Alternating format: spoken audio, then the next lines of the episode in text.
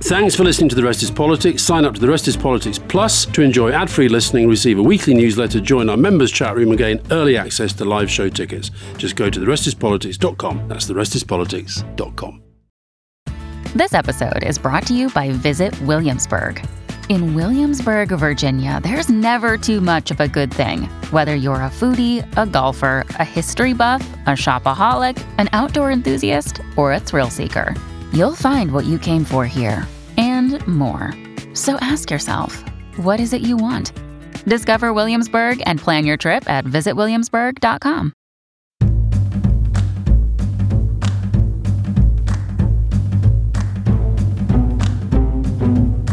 Welcome to The Rest is Politics with an end of year special. With me, Alastair Campbell.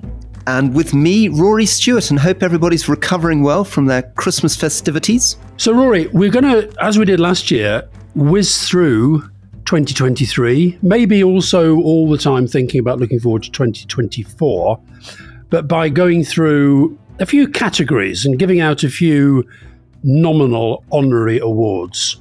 Very good. And can, can I firstly pay tribute, Alastair? I'm very, very flattered. Um, you are wearing the Christmas present I sent you. so that's the first bit of sort of Christmas cheer. Shall I describe it? Yes, please. Yeah. Those who came to the Albert Hall may have noticed that when I struck up Ode to Joy on the bagpipes, Rory dug into a, a huge carrier bag uh, behind his chair and pulled out this Stuart Tartan jacket, although I think are they called shackets or jackets? What are they called when they're sort of part? Ja- I don't know. Fiona's got a word for them. And I, unbeknownst to me, Fiona afterwards said to you, "Oh God, Alastair would love one of those." And the next thing I know, Rory, it arrives in the post this morning. That well, there we are. kind. Thank you very, very much. Very happy Christmas. Very Thank happy you. Christmas. Happy Christmas to you and your family. Thank you. Let's start positive with the best, our best and worst UK politician. Best first. Well, it's a lovely question. So one of the, the the two standout things I thought that we did this year, which I really enjoyed, was our two Andys leading uh, interview, where we talked to Andy Burnham and Andy Street, who are the the mayors responsible for Greater Manchester and the West Midlands. And I thought they were a really interesting example of a new type of British politics with a strong sense on what was particular and local about their own economies and industries. They weren't too tribal. They interacted well in the room. And I was really charmed and won over by them. So they are your UK Politician of the Year jointly. Well, I, uh, there's actually some other people. I mean, if I was going to make it, just before I hand over to you, because I, I, I know you'll have a lot of thoughts, I, I'm going to make a little shout out to, because my worst UK politician of the year, as a sort of spoiler, is a conservative politician. But I want to try to pay some tribute to some of the conservative politicians who I think I had a better year. Ben Wallace, for example, who was the Secretary of State for Defence, who I think completed a really good tenure as a Defence Secretary, probably will go down as one of our probably most memorable defense secretaries in the last 20, 30 years.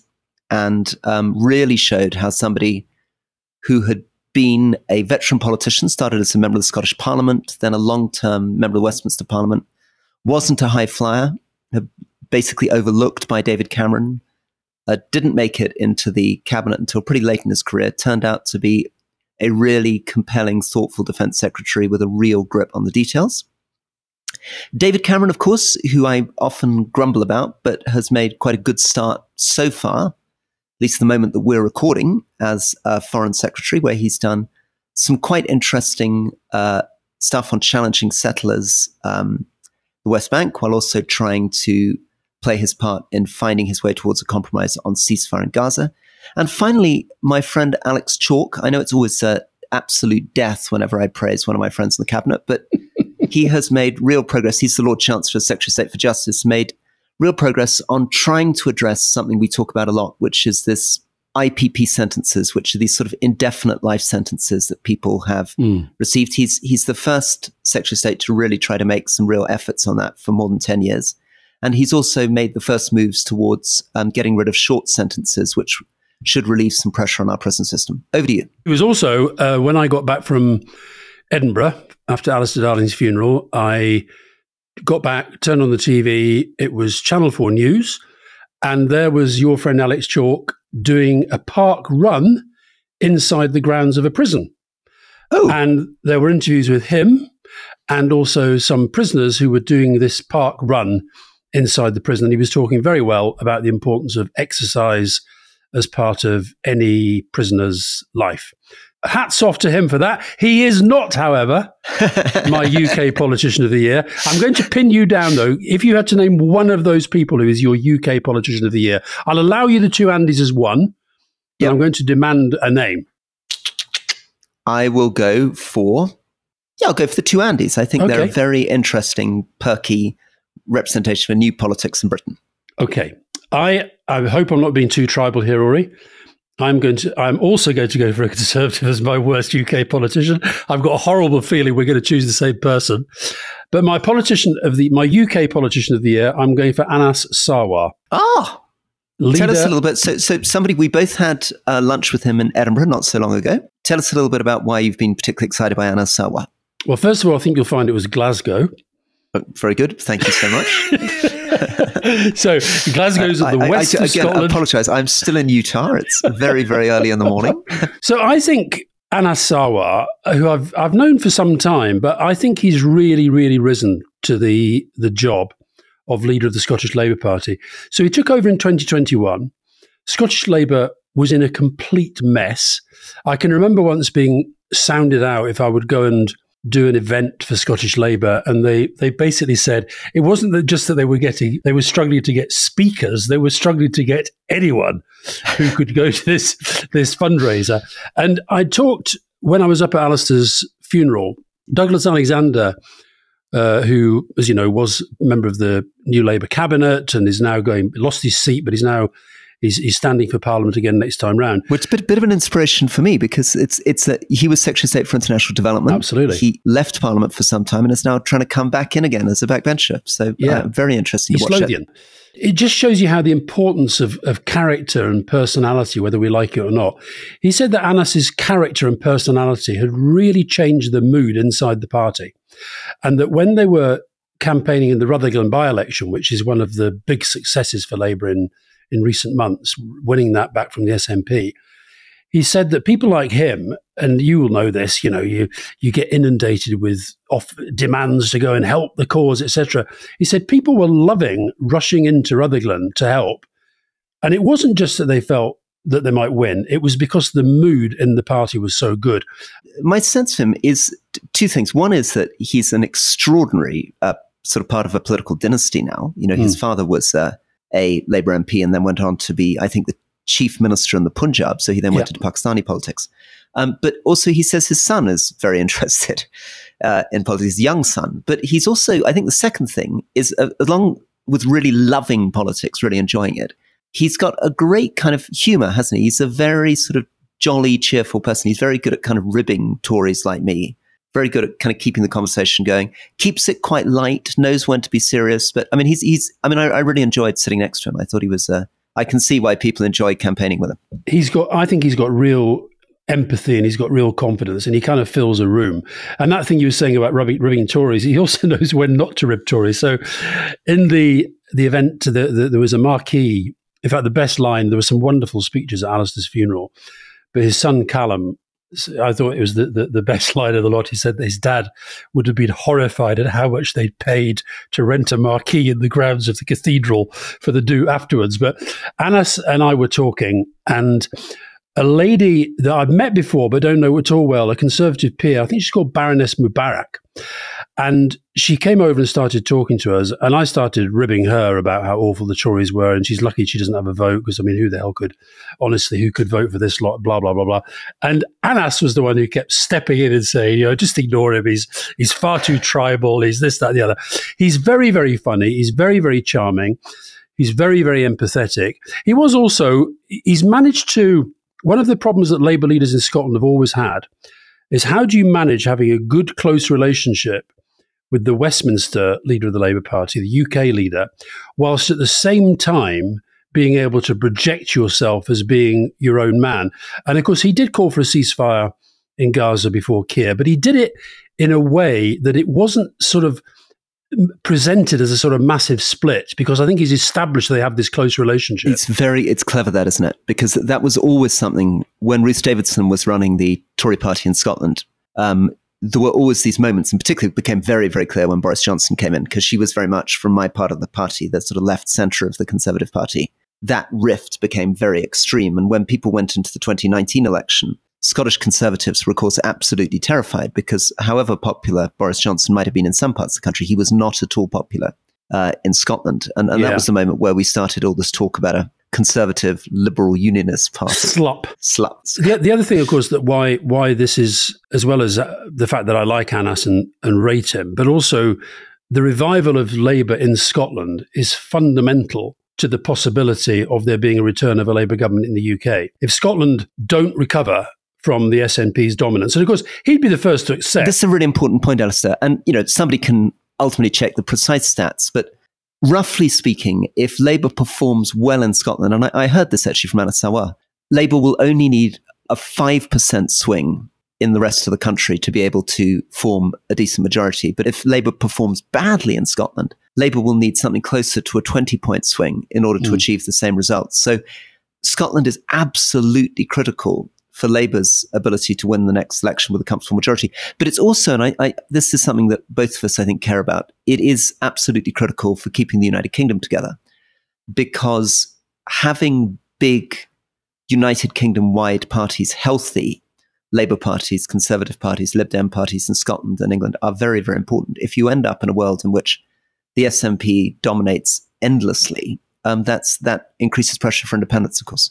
Yeah. The the other point I, I would make about about Anas is that I think he would recognise that just as Keir Starmer has been helped by the wretched Johnson and by Truss's kamikaze budget, so Anas has had the, if you like, the for, the good fortune politically to be there leading Labour at a time when you've had the salmon problems, you've had the sturgeon arrests, and so forth.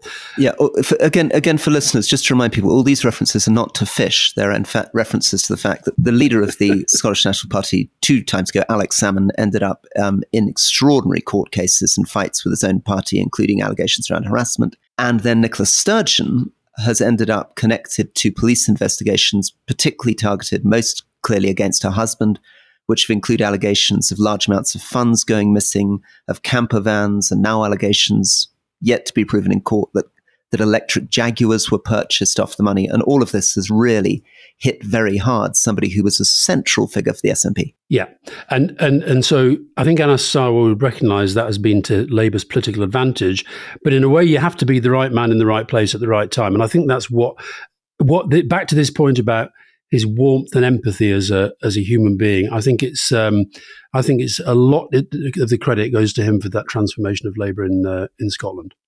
The one black mark against him, Rory, just to show I'm not Yeah. 100 percent tribal. Yeah. I wish he didn't use private schools, but there we are. he uses private schools. Very good. Um, okay. Well, listen, um, and, and good, interesting also that we both chose figures who are from devolved administrations. I mean, or working Scottish politics or Mm. Manchester and Birmingham in the other cases. I don't think we need to waste much time on the worst UK politician because let's say to together one, two, three, Suella. Braverman. There we go. Do you- who was your second choice? Because I had another Tory woman as my second choice. Go on then. Who's your second? Well, in fact, I had two. It was Liz Truss or Nadine Dorries. And I felt bad that there were three women, but they have been pretty awful, a lot It was pretty awful. I was there was the COVID inquiry gave me so much material for thinking about just what was going wrong. Not just sadly with some of the elected politicians, but also sadly some of the senior civil servants in the room. Anyway, let's let's move on to foreign affairs. Give us your best foreign politician. well, my best and worst are both called Donald. Oh, go on then. Donald Tusk Yep. and Donald Trump. Tusk for winning the election in Poland, for surviving a truly horrible campaign against him. Then, after he won the election, for surviving all sorts of Trumpian attempts to stop him taking office. Uh, and hopefully, I, I hope, being a sign of the possible reversal of the tide of the, t- the tide of populism. And I guess we're both going to agree on the worst, aren't we? It's got to be Trump. we, we are going to agree on the worst. And I, I think it's, you know, we're, we're talking at a very interesting moment where there's going to be an appeal up from this judgment in Colorado about whether Donald Trump can run. But having been quite lighthearted so far, I think next year is basically defined, we've said, as the year of elections, but above all, as the year of the election in which Donald Trump could be running and could become uh, president elect of the United States. And, and that would change almost everything. The whole story of a disintegrating world order, of the rise of a very nasty form of authoritarian populism, of lack of international cooperation on climate, on AI, of Putin dominating in Ukraine, all of this, as well as the collapse of many of the most fundamental bits of the fabric of the democracy of the wealthiest country on earth, mm. is going to come out of what would happen if this evil man won the election in the United States. So, the, if, for the rest of his politics, and I think we'll be going to the States together next year, that is probably the biggest issue dominating not just the US, but the world. Mm. I, I um, just before I joined you, had, uh, I had a meeting today with a guy called Tucker Eskew, who I worked with during the Iraq War. Um, and you'll be pleased to know, Roy, that even though he worked for me in number 10, seconded by George W. Bush. He is he's ended up a bit closer to your view of uh, Iraq than than mine. But the point he, he, he's a lifelong Republican. He's been a he's a Republican to his bones. Um, worked very closely with Bush. He worked for Reagan. Uh, he worked for Sarah Palin. You know, he, he, you meet the guy and you know he's a Republican, and he voted Democrat for the first time in his life. And he said he hoped it would be the last time he had to vote for Democrat, but he voted to stop Trump. And he's genuinely worried. He's genuinely worried that Trump uh, will stand, that Trump can win. He shares your view that he thinks that Biden has to step aside. Uh, and he says that's a widespread view now um, in American politics. Um, but it was interesting to talk to him about just how far removed the Trump republicanism feels from somebody like him, who, as I say, is absolutely as Republican as they come. And, and like you, he, sh- he shares your view that it's a real and present danger to the very future of democracy. And of course, if it's if it's a danger to the democracy in the United States, that has an impact right around the world. Yeah. Well, let, us give a little. Um, I'd, I'd, like to give a shout out to an American politician from the Democratic Party as my best politician, um, best foreign politician, um, and that is Rosa DeLauro. Mm. So Rosa DeLauro is a absolute veteran um, politician from Connecticut. She represents. She's a congresswoman from uh, New Haven. Some people who follow American politics closely will recognize her as because uh, she occasionally turns her hair bright pink or electric green. She was um, chairman of the Appropriations Committee uh, in the first two years of the Biden administration. It's a very, very serious job in Congress. And she has been the most astonishing. I mean, she, she's what we would call a really passionate local constituency MP. I mean, she is absolutely into volunteering with uh, the groups working with asylum seekers in Connecticut, supporting outreach to, and literacy programs to disadvantaged communities. She's just a real community champion. But she also introduced child tax credits for the first time in the United States, delivering three and a half thousand dollars per child to low income families in the United States and transformed poverty, lifted millions of people in the United States out of poverty at the end of a career that lasted many, many decades. Mm. And, you know, heartbreakingly for her, unfortunately, those policies on child tax credits were then reversed. And she's now fighting very hard to get it back on the Democratic Party manifesto for the next election. But shout out to Rosa DeLauro as a sign of things that can still work in the United States. Well, that's good. That's excellent. Let's take a quick break and then back with more categories in a minute.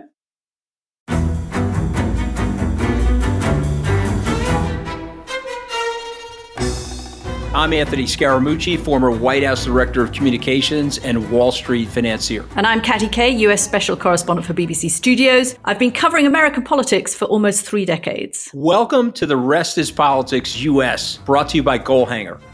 Go on, tell us, were those donations you made, like Obama in 2008, was that idealism? Were you hoping to get something out of these campaigns that would serve your own business interests, for example? So I think this will either make this podcast incredibly successful, Katty, or people will be horrified and they'll shut it off right now because I'm going to be very real with you. The Obama donation, I had gone to law school with President Obama. We were not classmates. I was a few years ahead of him. It was 2007. He was then Senator Obama. I had a check in my breast pocket. I went over to the senator. I said, Senator, I said, you and I didn't really know each other in law school, but I'm about to hand you a big check. Can I lie to my friends and tell them that you and I knew each other in law school? Well, Obama looks at me, had the best smile in American politics since Jack Kennedy. Forever. Yeah, he lights up. He looks at me and says, I'll tell you what, if you double the amount of the check, we'll take it back to Hawaii. Okay. And I looked at him. I said, You're done. I had another check in my pocket. I ripped it up. I doubled the amount of the check. And I'm going to tell you right now, I've been to more White House Christmas parties during the Obama administration than the Trump administration. In this pivotal year for the United States, democracy, and world affairs, Britain's biggest podcast, The Rest is Politics, is launching stateside. Uncovering secrets from inside the Biden and Trump inner circles and how they shape the world's most important economy, but also the global economy too. New episodes are released every Friday morning. Just search The Rest is Politics US wherever you get your podcasts.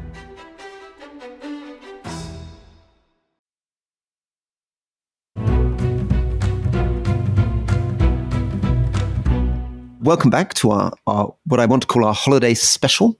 What did you think about the fact that the rest of politics has apparently gone into what I believe is called merch? We managed to sell T-shirts with sort of slightly strange. I mean, they looked. I, you're more of a kind of music connoisseur, but looking at those black T-shirts with the images, what kind of band would you associate with those kind of T-shirts? I'd say I looked like 80s country, Right, lovely. and you looked like wannabe punk rock. Wannabe punk rock. Good, good, Mm. good. Good, Not quite good. making it, kind of Oxbridge punk. doesn't doesn't quite go full Johnny Rotten. oh Um, dear. In a tribute to Johnny Rotten, though, I mean, we've, as our next category, I'm proposing speech of the year. And in, in true tribute to the Sex Pistols, I want to, of course, to nominate the King for his speech at COP. How did I? speech of. How did I guess did you you- were how going to did you do guess? that? So this has been, I think, um, a year which, along with many, many challenges, has probably been um, a positive year, I would say, for King Charles. Very difficult transition from his incredibly much loved mother, who had been in, obviously, for many, many decades. And I think the end of the year, that speech at COP, where he opened it, really drew the world's attention at a time when people were being very muddled and complacent to just how extreme this crisis is and the amount of international respect that he got out of it. And also a sense that he was able to do that in a way that perhaps other um, world leaders were not able to do in quite the same way. He was given the space and the respect to put a British voice forward. And clearly, um, I think most of the climate delegates respected it. And I think he really delivered a beautiful speech, which may be worth reading. Anyway, over to you on Speech of the Year. I, I think it was an important speech, and especially given that a year ago, Rishi Sunak, who I think is becoming more and more petulant the longer he stays in office, but one of his early acts of petulance was to say that Charles couldn't go to to COP, and yet I think you're right that his voice was heard. You saw that in the responses from some of the other, because the fact that he was there at the start meant that a lot of the kind of really big players in the world were there at that time. So they were all responding very, very positively to it. So, one, I was not surprised that you chose that as your speech of the year. Um, but two, I think it's a it's a fair choice. I am again sorry if you please don't sound too tribal, but I am going to go for the speech that Harriet Harman made in the debate on the Privileges Committee report into Boris Johnson. Why? Because Harriet Harman had been put in this position. Chris Bryant had recused himself. She was chairing the committee. She was subject to some pretty unpleasant attack by the lots of conservatives and by the right wing press, but I think showed real political integrity and courage. But what I liked about her speech was that she caught, she didn't just talk about herself; she actually singled out the conservatives on that committee uh, for the praise that she was doling around. She said they'd had to be resilient, they've had to withstand threats, intimidation, and harassment designed to challenge the legitimacy of the inquiry to drive them off the committee and thereby frustrate the attention of this House that the inquiry should be carried out. So, so, so, Alastair, you- you're talking about um, people like Alberto Costa, who I think did some very good questioning of um, of, of Boris Johnson, and then I think you also Charles Walker Charles Walker. and Bernard Jenkin, who I th- I think would he have been defined as a friend of Boris Johnson? I think he was sort of in Well, that he was. wing of the I, party. mean, I think Ben Jenkins is an interesting figure, very interesting figure. He's the son of a member of parliament, like some other people like Andrew Mitchell. He's somebody who has been on the right of the party, very much on the Eurosceptic side, but he's also somebody who has been very serious about standards in public life. So when I was uh, in parliament as a backbencher, he was chairing the committee that spent a lot of time looking at the way in which the values and structures of government and the civil service worked and has done, I think, good work on that and serious work on that. Well, so well done to that committee and the Right Honourable Harriet Harman.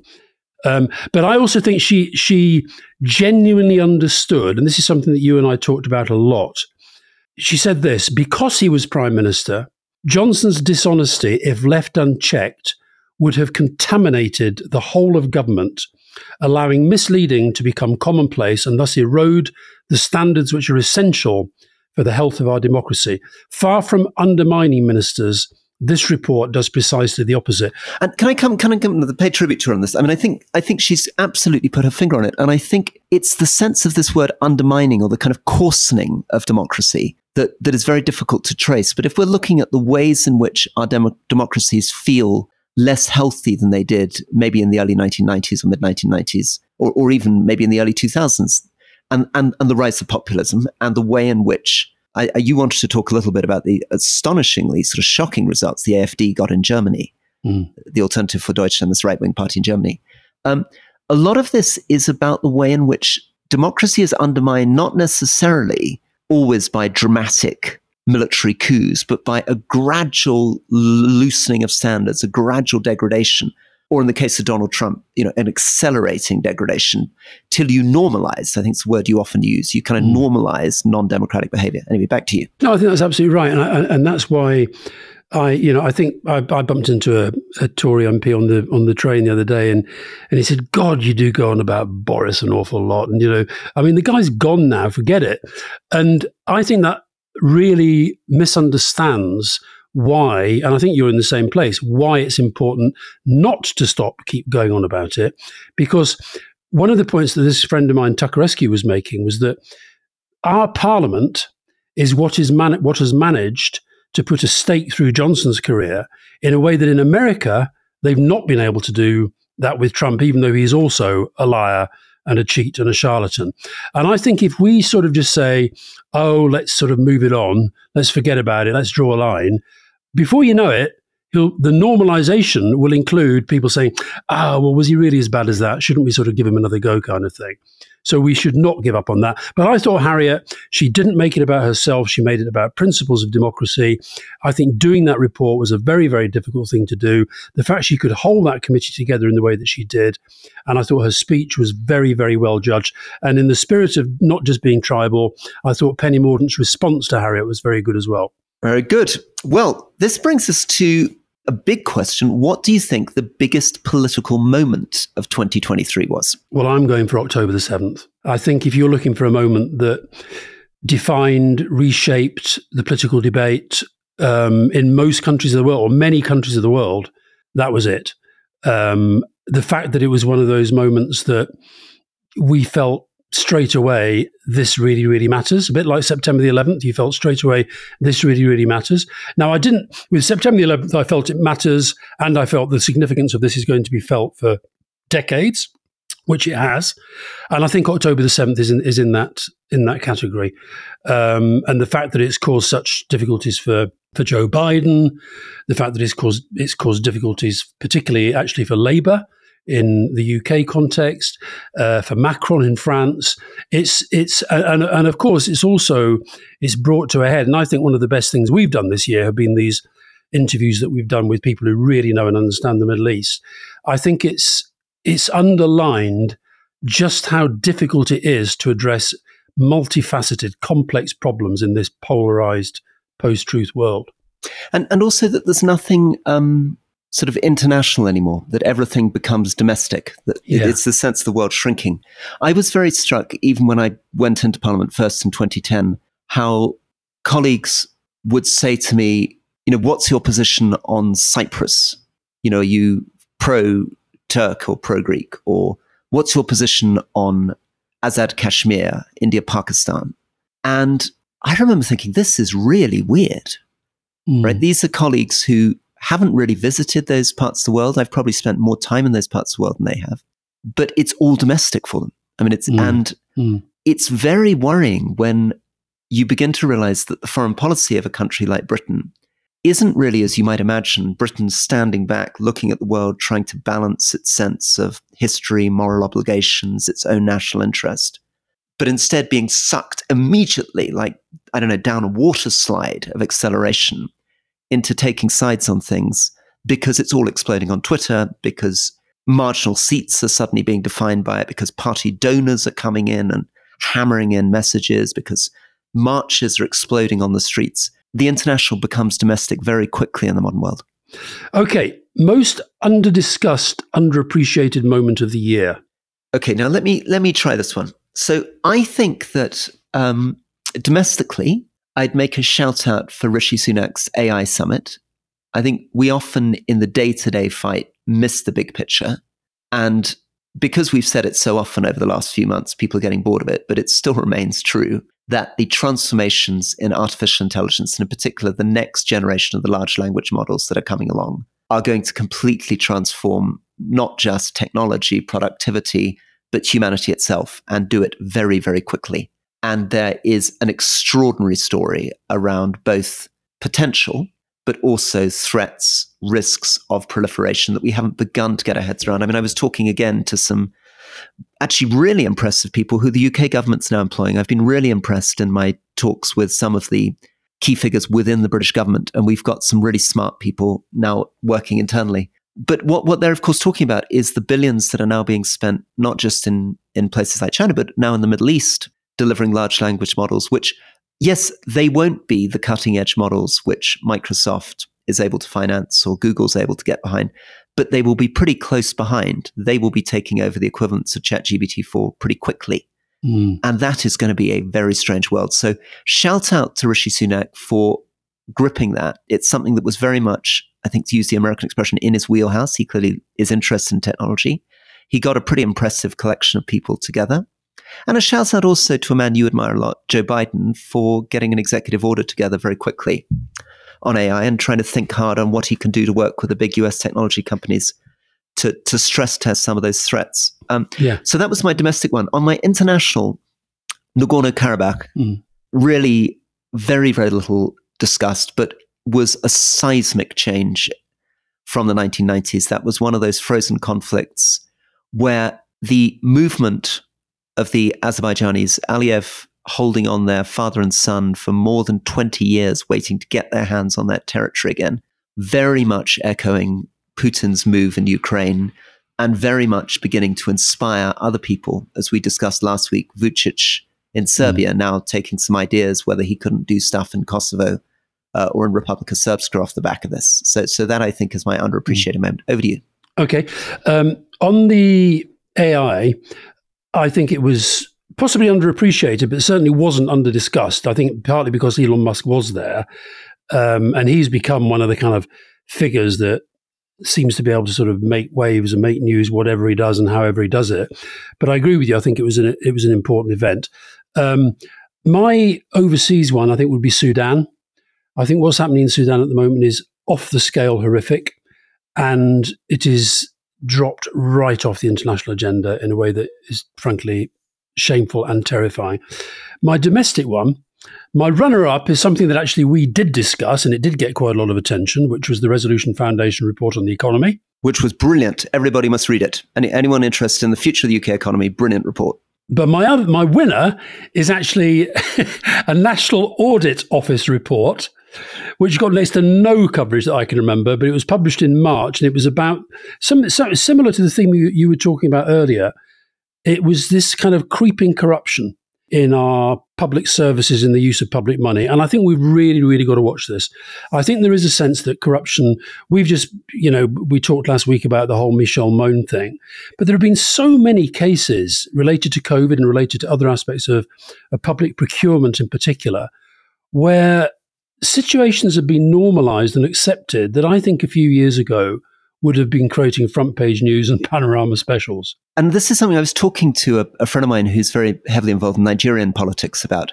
And it's, it's a difficult thing to say, so I don't want to get this wrong, but there is a relationship between corruption and a sense of government being frozen. So one of the reasons that corruption happens is, of course, greed. But another reason that corruption can be facilitated is people frustrated at being blocked by the system, trying to find workarounds, which then unscrupulous businessmen will exploit. So, what do I mean by that? The, the reason why the Michelle Mone thing was able to happen is, of course, because the government was desperate to try to get in PPE equipment very, very quickly. And they didn't want to have to go through the normal procurement rules.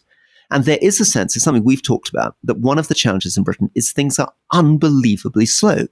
For, for good reasons, we've built up incredibly careful legal protections and checks on every single stage of doing anything, which is why, you know, as you keep pointing out, they were discussing a third runway at Heathrow when you were in office. Mm.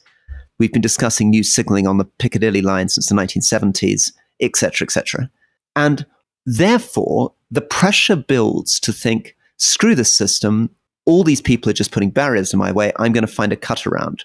I'm going to get on the phone to someone who's going to sort this out, get it built, get it done. And that's mm. where the corruption comes from. And so, one way of addressing corruption is, of course, to tighten the legal protection. Another thing is also to work out how do we do good, clean, quick, efficient, and honest government policy and procurement, which doesn't tempt people to try to bend the rules. Well, and, and I think, but if you if you put it alongside a period of government where, with chances like Johnson, the rule of law has been undermined, where it has become fairly commonplace for people to stand up in Parliament and say things that that aren't true, and nobody seems to bat an eyelid anymore.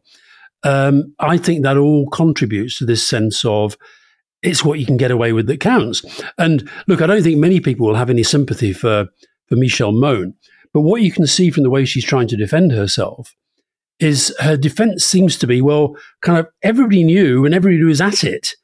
And once that is the defining culture, yeah. then I think your politics is rotten when that happens. But again, you will have experienced this uh, in government, and I experienced it again and again.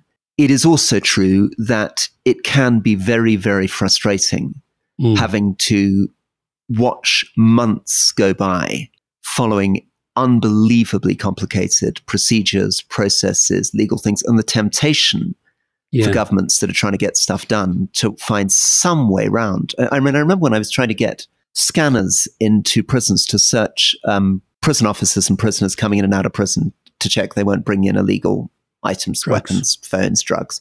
Um, and I was told first that I couldn't do it because it would be breaking human rights law. I spent, I think, a month fighting that. Then I was told that it was a health risk, and I spent another month fighting health risk questions about scanners. Then I was told uh, that the unions would oppose it, and I had to, you know, go through a very long process with the unions. Then I was told that it was simply wouldn't work with the. I mean, and on and on and on. And and and with something like that, you're sitting there thinking this has to be easy, right? Mm, Why mm. can't we search people coming in and out of prison? and that's where the temptation of somebody to come along and say, you know, as a minister, you almost end up after about six months of this saying, for goodness sake, just do it, right?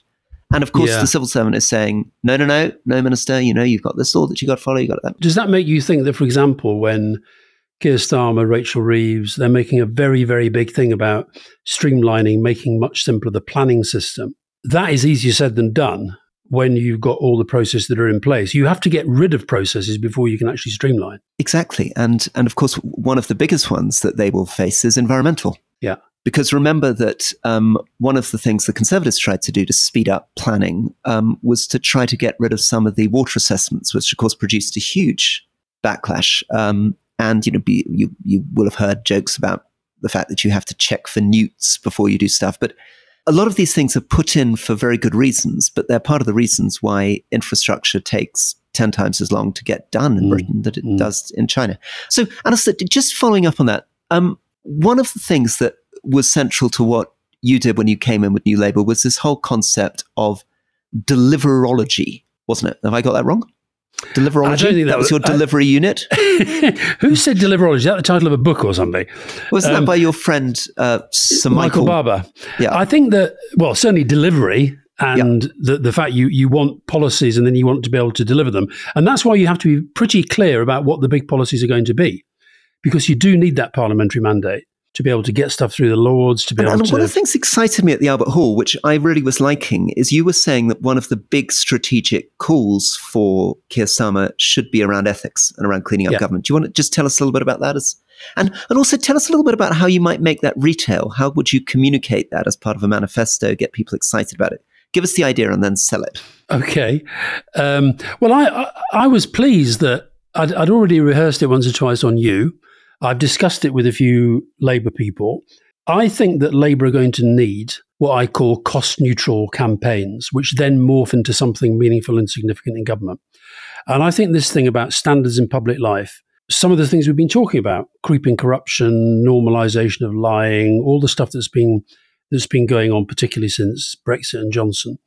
And I, the, what the suggestion I made at the Albert Hall was that Keir Starmer pays tribute to John Major for at least attempting to address these issues with the Nolan principles, points out that one of the things that's really rotted our body politic in recent years has been a, government, a series of governments which have not uh, adhered to those principles, and then makes absolutely clear if any of his ministers offend any of them honesty, openness, objectivity, selfless, integrity, accountability, and leadership they're out.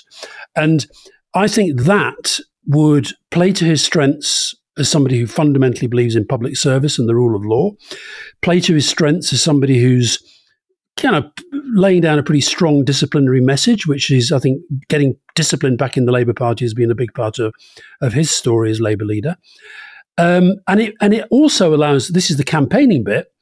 It gives you justification for reminding the public going into the election campaign of all these terrible things that we've actually forgotten about. There's yeah. so many scandals. There've been so many scandals. It's like Trump that we forget. And just just give us the sales pitch. What's so? I mean, if let's say the Labour campaign team came back to you and said, "Well, that's very you know kind of worthy, Alastair, but that's not really going to make any votes." How does that work on a leaflet? Well, what you say to that is, first of all, I would say to them, "Well, you should have been in the Albert Hall," because it went down a storm because I think the public are crying out for decent standards in public life. I think the, the, the retail bit is actually to say that part of the job of being a leader is to show that where things have gone wrong, you have methods, you have plans to fix them. As if, if we continue down this road of creeping corruption, we lose our standing in the world. We cease to be a place where people will trust us, trust us as a place to do business. But more importantly, you're back to the whole thing about you know politics is nothing unless it's a it's a crusade, and so I would sell it as politics being absolutely fundamental to the success of a country.